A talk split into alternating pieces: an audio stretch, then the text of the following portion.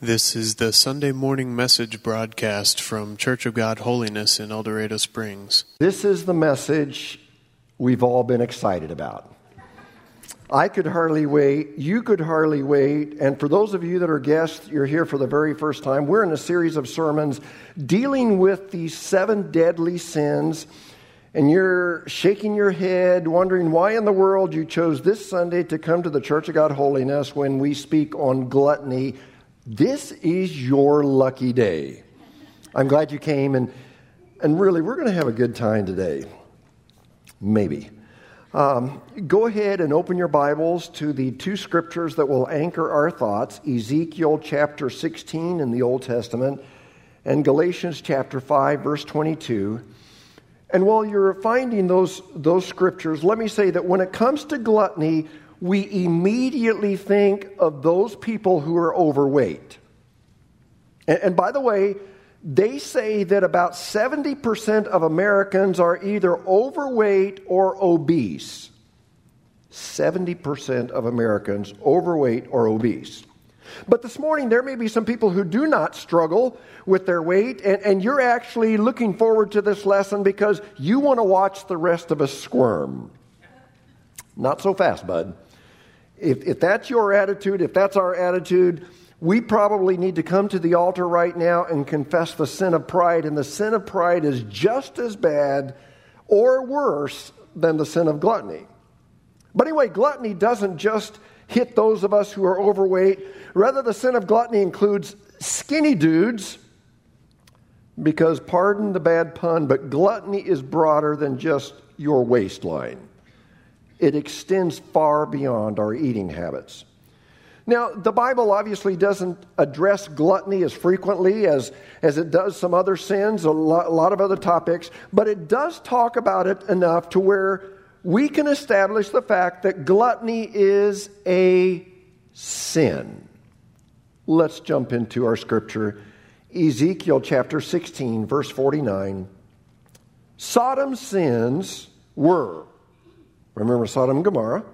Sodom's sins were pride, laziness, and gluttony, while the poor and needy suffered outside her door. She was proud and did loathsome things, so I wiped her out, as you've seen. Now, for those of us, like many of us here today, that were raised in a Midwestern conservative church setting, when, when we mention the city of Sodom, we probably think of another sin that the city was better known for. You remember that sin? The sin of homosexuality. And if you read the book of Genesis and other places, you can read the graphic details. And I mean, it gets pretty graphic as it talks about that situation. But that obviously wasn't the only sin in that city, because here we find three other sins that were prevalent enough to where God felt it was important to document in His Word.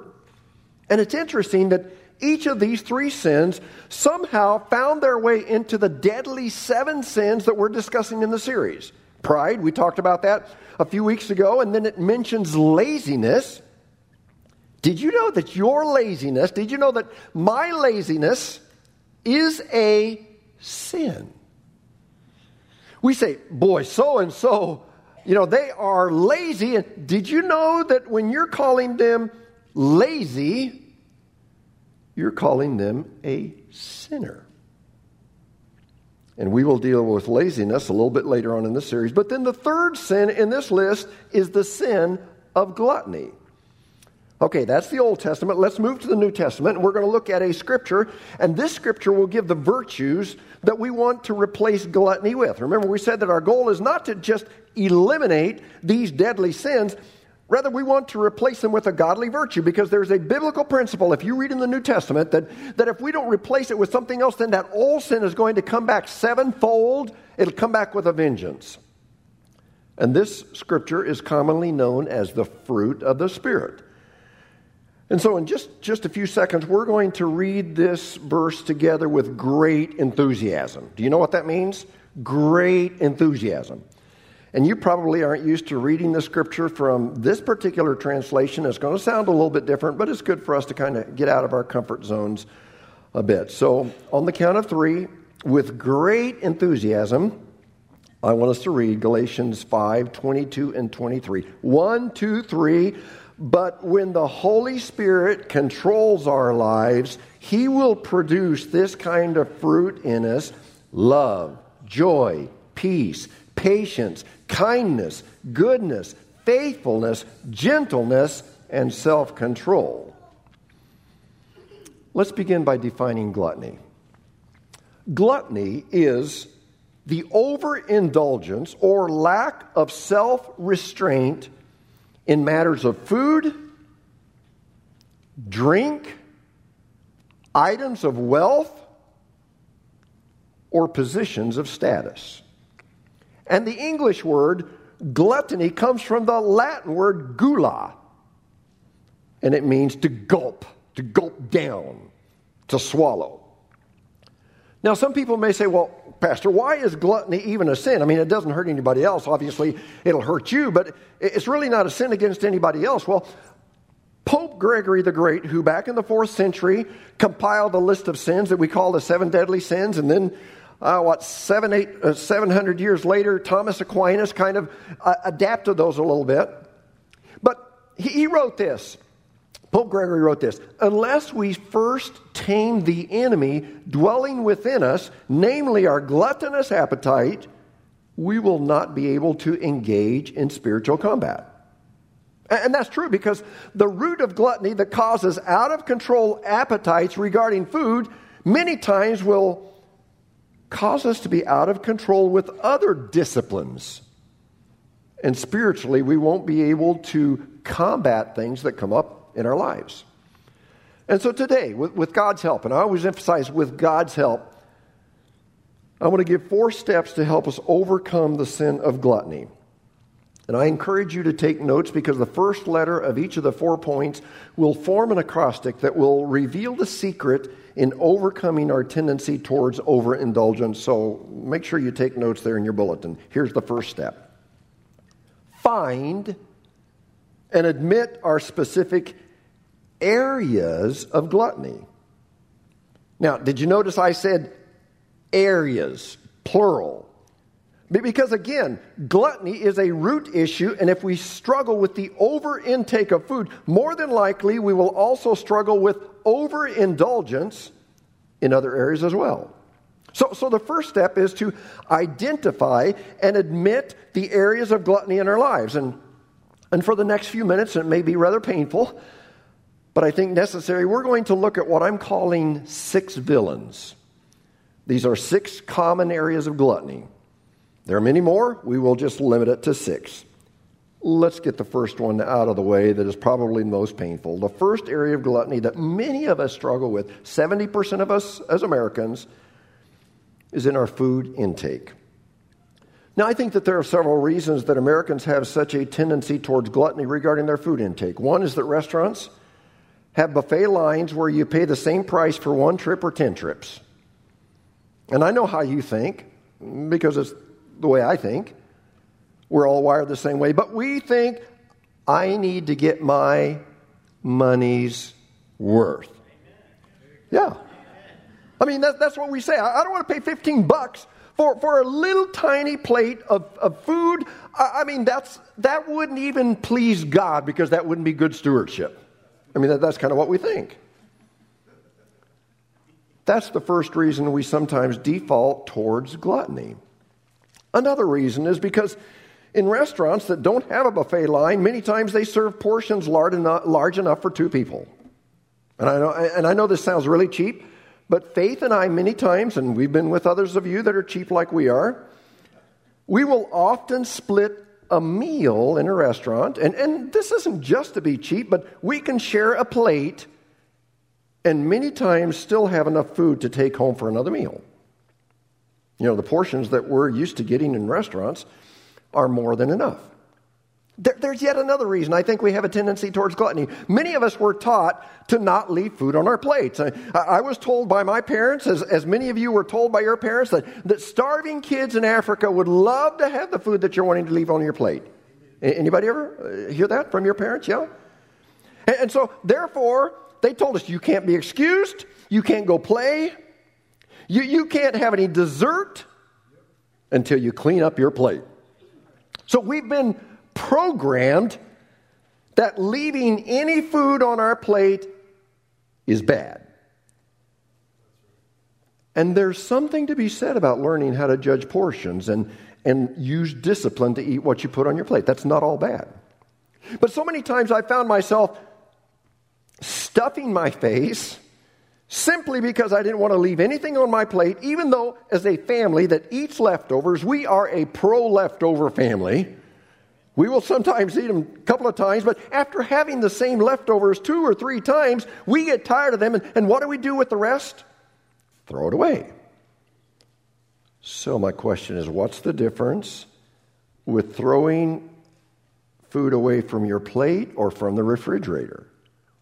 And, and again, I think there's merit in helping us all judge portions and and trying to help our eyes to not be bigger than our stomachs and to learn the discipline of eating things that we may not necessarily love. And, and if you do any traveling abroad, you will have to eat something that you don't like, or you may starve to death.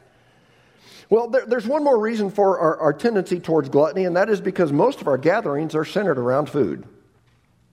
And I happen to love this. But we think that the Bible says where two or three are gathered together in the name of the Lord, there must be food. And that's not in the scripture, but we wish it were.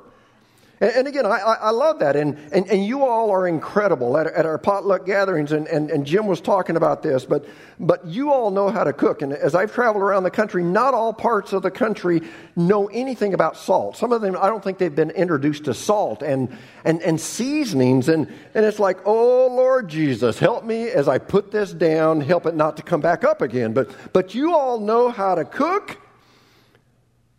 But I wonder if the pressure to always center our activities around food has maybe in some sense caused us to have a tendency to overindulge. Well,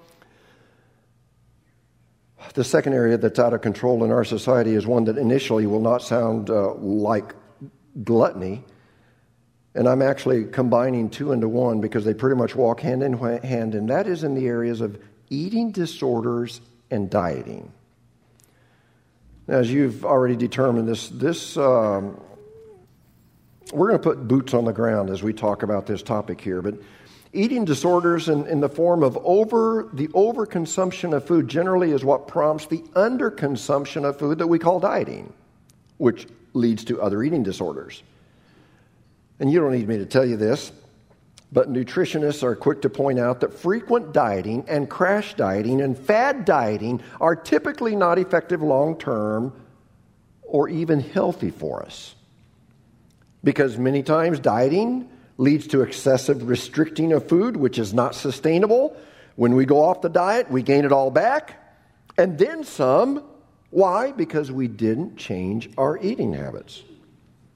And eating disorders have become a major problem in our country. They say that, and as I read this stat, I was shocked, but thirty million Americans, thirty million Americans have some type of eating disorder.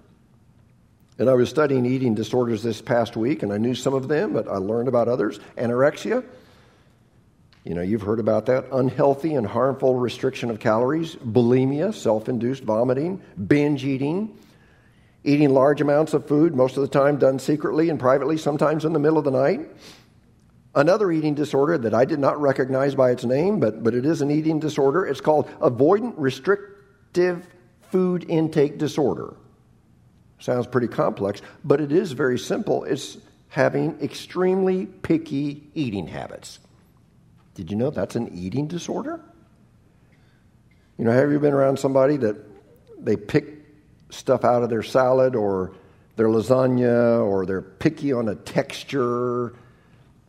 If someone has an extremely picky uh, eating habit, I they have avoidant restrictive food intake disorder, just so that uh, you know what that is. This is another new one to me, pica. That's eating non-food items such as paper goods, ice, plants, rubber bands, and even one site said talcum powder. Yeah, that's a new one for me.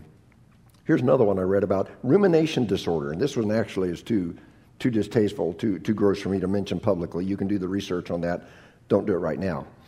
And so in the middle of a COVID pandemic that has taken a tragic number of lives, do you realize that many people also die every year due to eating disorders? One particular website said that three hundred fifty thousand people die every year due to eating disorders or complications from eating disorders. And thanks to our friends at Hollywood, they contributed to this by basically defining beautiful as skinny, ugly as fat, which spurs on severe restrictions in eating and brings about binge purge behaviors that do serious harm to the body. And just for your information, um, not all societies believe that skinny is beautiful and, and fat is ugly. And in the country of my birth, there in South America, if you're skinny, you're considered to be ugly. If you're fat, you're considered to be beautiful or handsome. Almost makes you want to consider switching your citizenship and moving to that country. Number three in our list of six villains of gluttonous behavior, addiction to materialism and consumerism. Gluttony is not just about food. It's about overindulgence in many areas, including shopping, spending, buying. The ease of internet shopping today has brought about a lot of convenience, and which we all love, but it's also caused us to become materialistic and addicted to buying and spending. And, and you know, we laugh about it, make jokes about it. In the days of having to shop in a store, we called someone a shopaholic.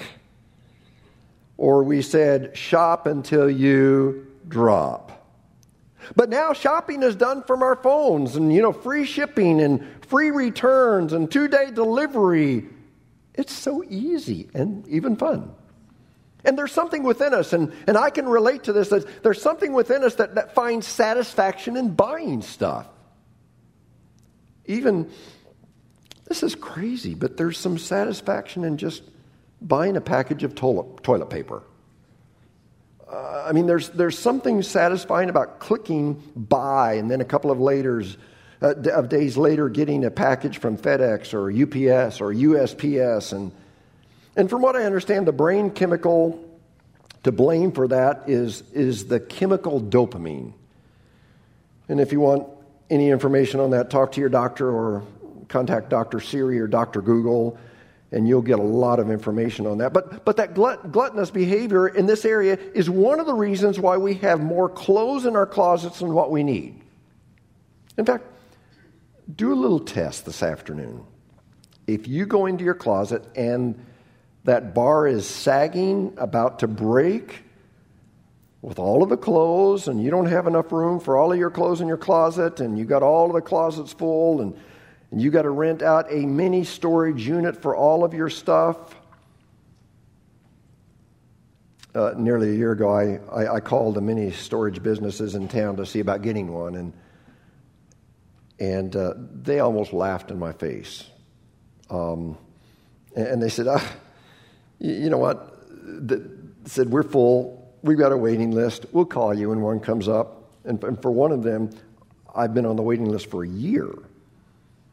And you know what? It shows that I'm not the only one that has too much junk. Or, or how about this test? This is not just ladies, but this is men. If you can wear a different pair of shoes every day for two to three weeks, or for some of you even a month without duplicating, maybe that's some evidence that we've fallen prey to materialism. Thank you so much for your amens. I just feel the love in this building right now. The fourth villain in this area in, in, is in the area of social media entertainment. Question, how much time do you do you spend on social media? I mean, do you have any idea? It would probably surprise us how long we're on social media, how long we're on our phones every day.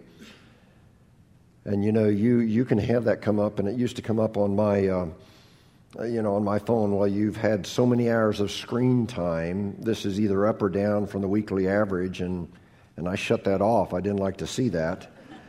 Um And, and and by the way, this past week, I looked up the top fifteen social media sites and platforms. And, and many of these sites are wonderful. They can have incredible benefits, uh, just as food is wonderful. But in, in excess, food is harmful. So in excess is social media harmful. And, and j- just for, I, I was wanting to educate myself a little bit this week, and I'll just kind of share with you what I learned. But, um, you know, fifteen social media sites. The number one social media platform was Facebook. They say that seven out of ten people are on that. And don't you dare come to me after the service and brag that you don't have a Facebook account. That doesn't mean anything.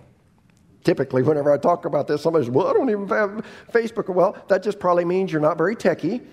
Or or maybe it means you're prideful, or, or whatever, you have different priorities. But number two is YouTube, and, and you can learn how to do anything on YouTube. You can learn how to build a rocket, how to change the brakes on your car. You can probably learn how to operate on yourself and take out your appendix. Just go to YouTube. Then you got WhatsApp, WeChat, Instagram, TikTok, Snapchat. And again, these can be wonderful, but in excess, they can be destructive. When we overconsume in the area of social media and entertainment, it has its roots in gluttony. Here's another fun one. Consumption of alcohol and tobacco. Now, I don't mention these, those of you that are part of this church, I don't mention these very much, but every time I do, I get church people that quote Bible verses thinking I've never read those scriptures before. I have. First of all, let's talk about the consumption of alcohol. And I begin by saying that there are people that I know, they know when to say when, they drink in moderation, and they're probably closer to God than I'll ever be.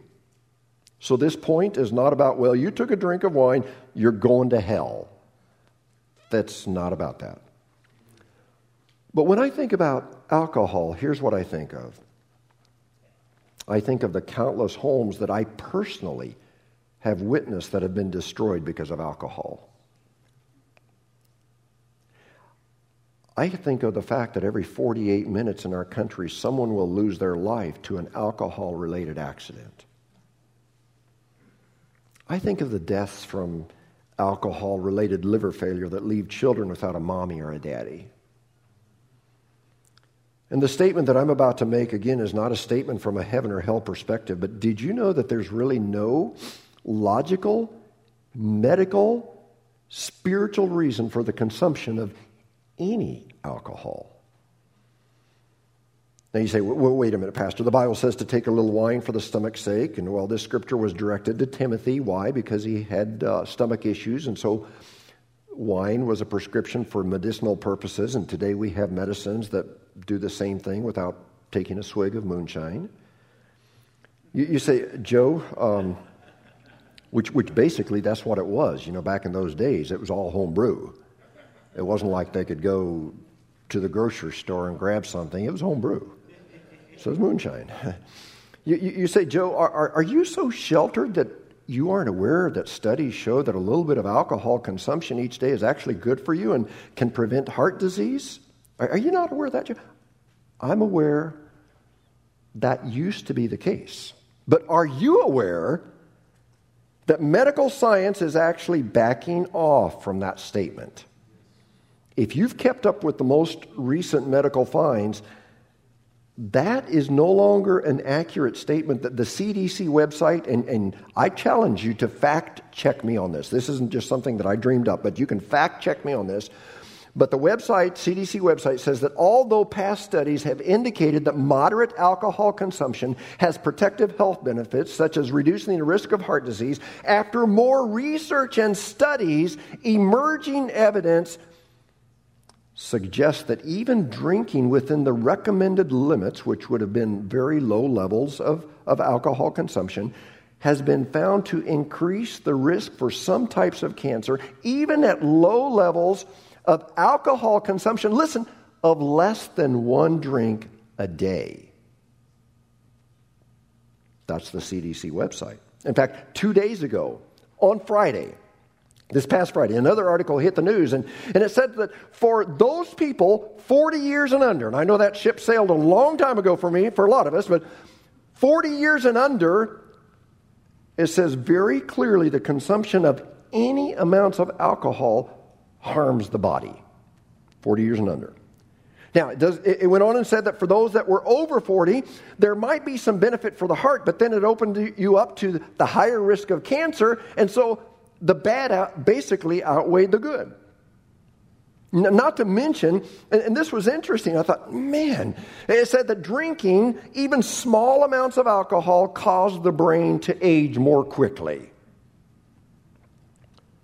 So we always used to love the quote, say, well, it's actually good for us. Did you know that? And that's not what science is now saying. And if you still want to quote that outdated information, you know, that a few drinks is good for you, studies have also shown that daily exercise and eating fruits and vegetables and not eating junk food and not drinking soda and not eating sweets will also improve your health. How closely do you follow that?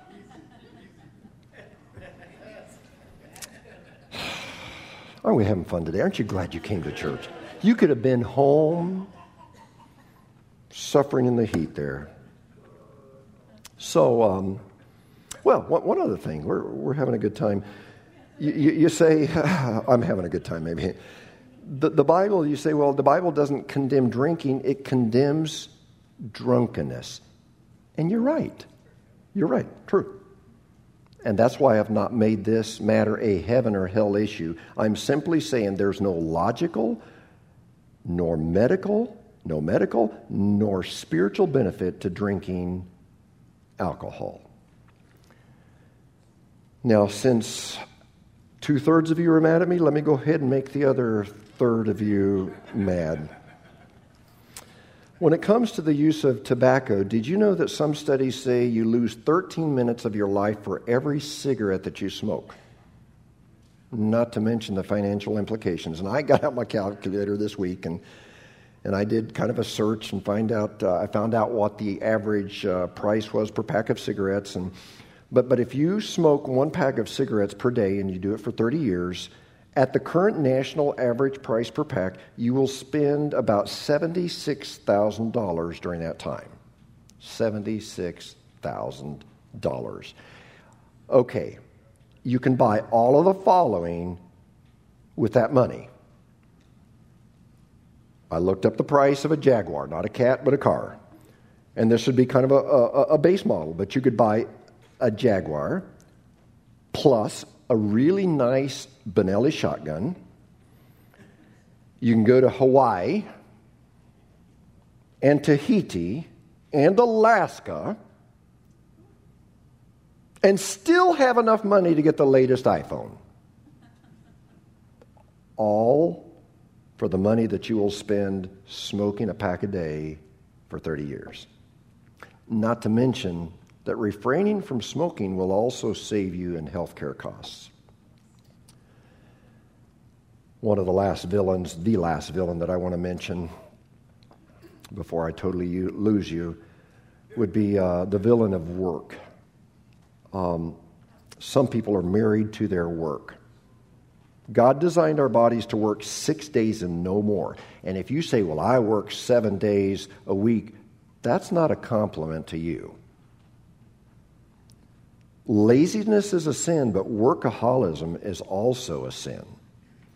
So before we move on to the second point, I want you just to think about your life and what are the areas in your life that are more prone to the sin of overindulgence. And, and the reason I want you to identify this, because whenever you identify, that's the first step in, in dealing with this. And in Psalm thirty-two five, it says, "Then I acknowledged my sin to you, and did not cover up my iniquity. I said, I will confess my transgressions to the Lord, and you forgave the guilt of my sin." So we need to just acknowledge to the Lord. He already knows, but there's something about it whenever we admit it, then He can come in and help us with this. Let's go to the next point of our acrostic that will help reveal the antidote for gluttony. Number two, ask God for God's wisdom before we consume. So if your area of overindulgence is food, pray before you eat and ask God for self-control. In fact, Jesus understood this, and Jesus gave us an example of always praying before He consumed food. And I hope you do that at your house. I hope you do that in a restaurant. I hope you do that as a regular basis. If your area of, of gluttony is smoking, then pray before you take a smoke.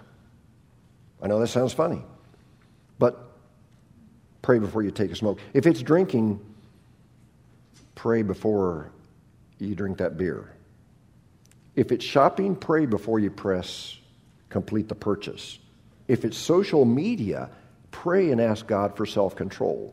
The Bible says that God orders our life when we pray, and, and gluttony is a distorted desire that holds us hostage. And what prayer does is it brings order to our desires and frees us from being a hostage. Let, let's just quickly go back to the matter of food and illustrate how the desire for food has the potential to hold us hostage.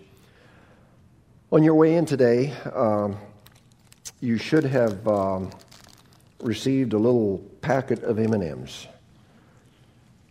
And there uh, are, are three typical reactions uh, for a gift like this. The first reaction is to tear it open and immediately eat them. And, and some of you did this. You got the pack and said, finally, we get something out of church.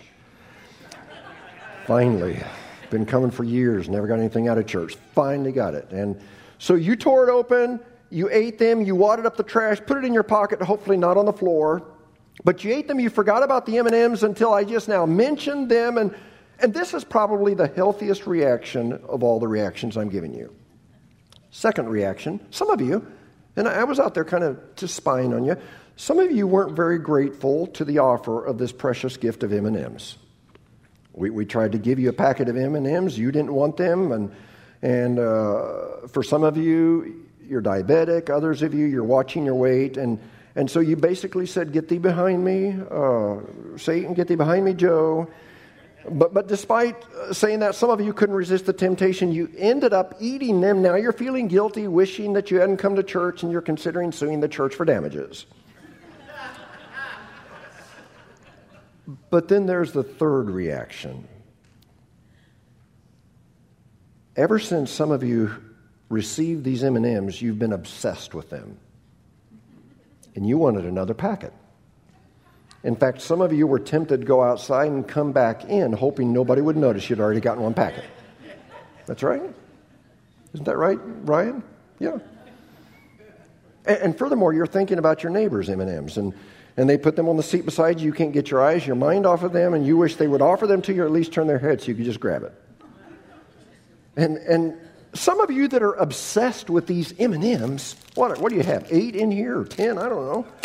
You're, you're obsessed with them, and you're not really overweight. There's a man by the name of Joey Chestnut. Anybody ever hear of Joey Chestnut? Uh, he's involved in food competitions around the world. He's ranked number one in what they call the Major League Eating, and uh, fifteen years now he's won the July fourth hot dog eating contest on Coney Island in, in New York, and he will typically eat between sixty and seventy-five hot dogs and buns in ten minutes. And uh, if, if you've never seen that, it's, it's actually kind of gross. But but he will blow his competition away. And I think it was at this last year, he, he ate like twenty more than the closest competitor. Joey Chestnut is six feet tall. He's not fat, but he can put down the food. So his size, we would not identify him as a glutton. And just before I came up here, I saw Pastor Jim consume fifteen packages of M and M's. And I mean, I counted them, one, two, three, up, up to fifteen, and he's like one of the skinniest guys I know. I'm just kidding there. But here's why I took time to tell this, because even though there's nothing sinful about food, they say there, there are really no bad foods. It's all in the matter of amounts. But food can be the trigger that causes that spirit of gluttony to surface. We often overeat or undereat because we're lonely or depressed. We often overshop because of issues of self-esteem, and we think that buying new clothes or toys will help us feel better about ourselves. We often overdrink to cause us to forget about our problems. We use tobacco. Why? The nicotine calms our nerves. And the point that I hope you understand is that the sin of gluttony is a root issue inside that needs to be dealt with. And so that's why this point says we need to come to God before we consume and ask Him for help and wisdom. Number three, And after this point, some of you will be like on the wheel of fortune. You'll say, I'm ready to solve the mystery word. Number three, set boundaries for our enough zone. Now, let me define the enough zone. The, the enough zone is a predetermined limit that I set in advance to control over consumption. In other words, this is where in advance I, I say, I'm only going to spend this amount when I open up the Amazon app, or, or or when I go to a store to shop, it may mean that I will pay cash instead of putting it on a credit card. It may mean that I actually put myself on a monthly budget to limit my spending. Or when it comes to food, it may mean that I only eat half of what I receive at a restaurant, take the rest home. Maybe it'll mean that I will only make eight trips around the buffet line. It may mean that I will wait ten minutes after I have the first portion before I have the second one to see if I'm full. It may mean that I limit myself to one pack of M and M's only without trying to steal the one from my neighbor. You know, I have to tell you, when uh, Carson and Lindsay picked these up from uh, Sam's, um, because I, I, I care about you all, I felt I needed to try them to make sure that they wouldn't be harmful. And so I, I, Mitzi was guarding them with her life, and I said, Mitzi, could I could I have some M and M's, please? And she said, well, which kind? I said, well, I, I think I need to try all of them uh, because I don't want anybody to get sick off of them and in the church, and so I, I feel I need to try them all. And and so she grudgingly let me take um, t- take take them all and and uh, each kind. And, and so uh, I went into my office and was there minding my own business, and and I had a few, and then I had a few more, and she came in, and and she said, Joe, which kind do you, did you like better? And uh, and she looked, and there were no M and M's on my desk. And she said, Joe, did you eat them all? I said, yeah, sorry. I couldn't stop. I couldn't stop. So I should have set some boundaries for my enough zone. The enough zone may mean that we budget our social media intake each day. The, the enough zone is a checks and balances so we do not overconsume. And here we complete our word. Point number four gives it away by itself. Take the fasting challenge. Now, gluttony is trying to fill a spiritual vacuum with a physical remedy. And ultimately, our deepest needs are not going to be met through food or shopping or media, or alcohol, or work, or tobacco. Our deepest needs will only be met through Christ Jesus. And if you're trying to meet these deep spiritual needs through any of these things, it's like taking Tylenol for a broken fingernail, or taking cough syrup for an ingrown toenail. Now, fasting. We've all heard of fasting. Fasting is a Christian discipline that, if you look back in the Old Testament, this discipline was practiced in the Old Testament and clear on up into the the New Testament. But there are different ways that you can fast. Uh, one is temporarily giving up something that you hold dear to yourself. And so whatever your area of gluttony is, whether it's overeating or undereating or over-shopping or drinking or smoking, fasting is a way for you to hand control of that area over to God. I don't talk about this a lot, but for the last twenty-five years or so of my Christian life, I've been trying to consistently and regularly and weekly practice this spiritual da- discipline of fasting. I don't advertise it. I, I believe it's between God and me. And I'm not going to pretend that I have always been one hundred percent faithful to the discipline. Once in a while, I had to grab myself by the neck and get back on track again. But this has been my one way to help combat my tendency to get out of control in certain areas of my life. Having said that, I would like to invite you to participate in a fast that we're just going to call the summer fast. And I'll invite all of you, those in the building, those of you that are listening or watching online, and those of you that are listening on the radio, I want to invite everybody to participate. This is a type of fast that we can all do, whether we're young or old. And here's what I would like for us to do. I, I would like to challenge you to give up something specific for the duration of the rest of the summer. I think summer ends September twenty-second. It's kind of like the fast that some people do during the season of Lent, you know, right before Easter time. And and we're not going to be legalistic about this. Vacations, trips, I know other things will come up, but but I want to challenge you for the next month or, or two. Again, you kind of decide what God wants you to do. I want to challenge you to give up something. If you struggle with food, maybe you will want to give up a certain food, sweets or chips or Diet Coke. Surely God would never ask us to give up our coffee. Identify your enough zone for that particular area and set some boundaries. If if your problem is shopping, you may want to put a freeze on all spending except for only the necessary items. If your area of gluttony is work-related, you may want to limit your work to forty hours a week and take some vacation time. For drinking alcohol or, or smoking, find a way to begin limiting the consumption of those. Now, now, the Bible says that fasting is not something to announce, so we're not going to give out T-shirts and say, look at me, I'm fasting. We're not going to do that. However, for this fast, I would encourage you to share this with one or two other people for the purpose of accountability. Share it with your spouse or your best friend, or you can share it with me if you want. Uh, and, and if you do, I will try to faithfully pray for you and encourage you along the way. My email address is in the bulletin. Just drop me a line. But what I want to do is, as a church, I want to ask God to grow us and to teach us and to help us break the tendencies of overindulgence in our lives and replace it with self-control. And, and during this summer fast, here's the verse that I want us to use as our, our key verse. Maybe memorize this verse, pray this verse, say this verse.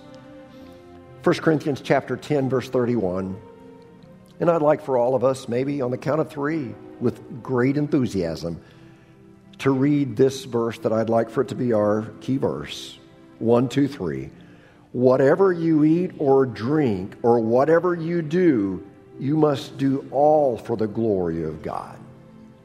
And I pray that over the next few weeks, there will be just an incredible sense of the presence of God that would come into our lives. Because whenever we hand control over to Him, there's something that happens. You know, He replaces that void with Himself. And so I'm anticipating over the next several weeks that God's going to do something incredible in my life, in your life, in the life of this church. So there we have it. We made it through. You didn't leave, and I pray that God has spoken to us. You know, I'll just say the other topics ahead of us are easy. You know, we've just got topics like greed and lust and laziness. Piece of cake from now on out. No biggie. Piece of cake. Piece of cake. Let's pray. God, I know some of our comfort zones have been violated today. Lord, we like to do what we want to do when we want to do it, and we don't like anybody to tell us what to do. And God, whenever we talk about these things that are so precious to us, it, it really, God, sometimes it gets tense. And God, whenever we're fighting over control with you, Lord, sometimes we just uh, really struggle. And so I pray, Lord, in this summer fast that you would help us to know what we need to give up. And God, that we could give this up symbolically, that we're giving control to you. And Lord, I pray that you would give us the gift of your presence.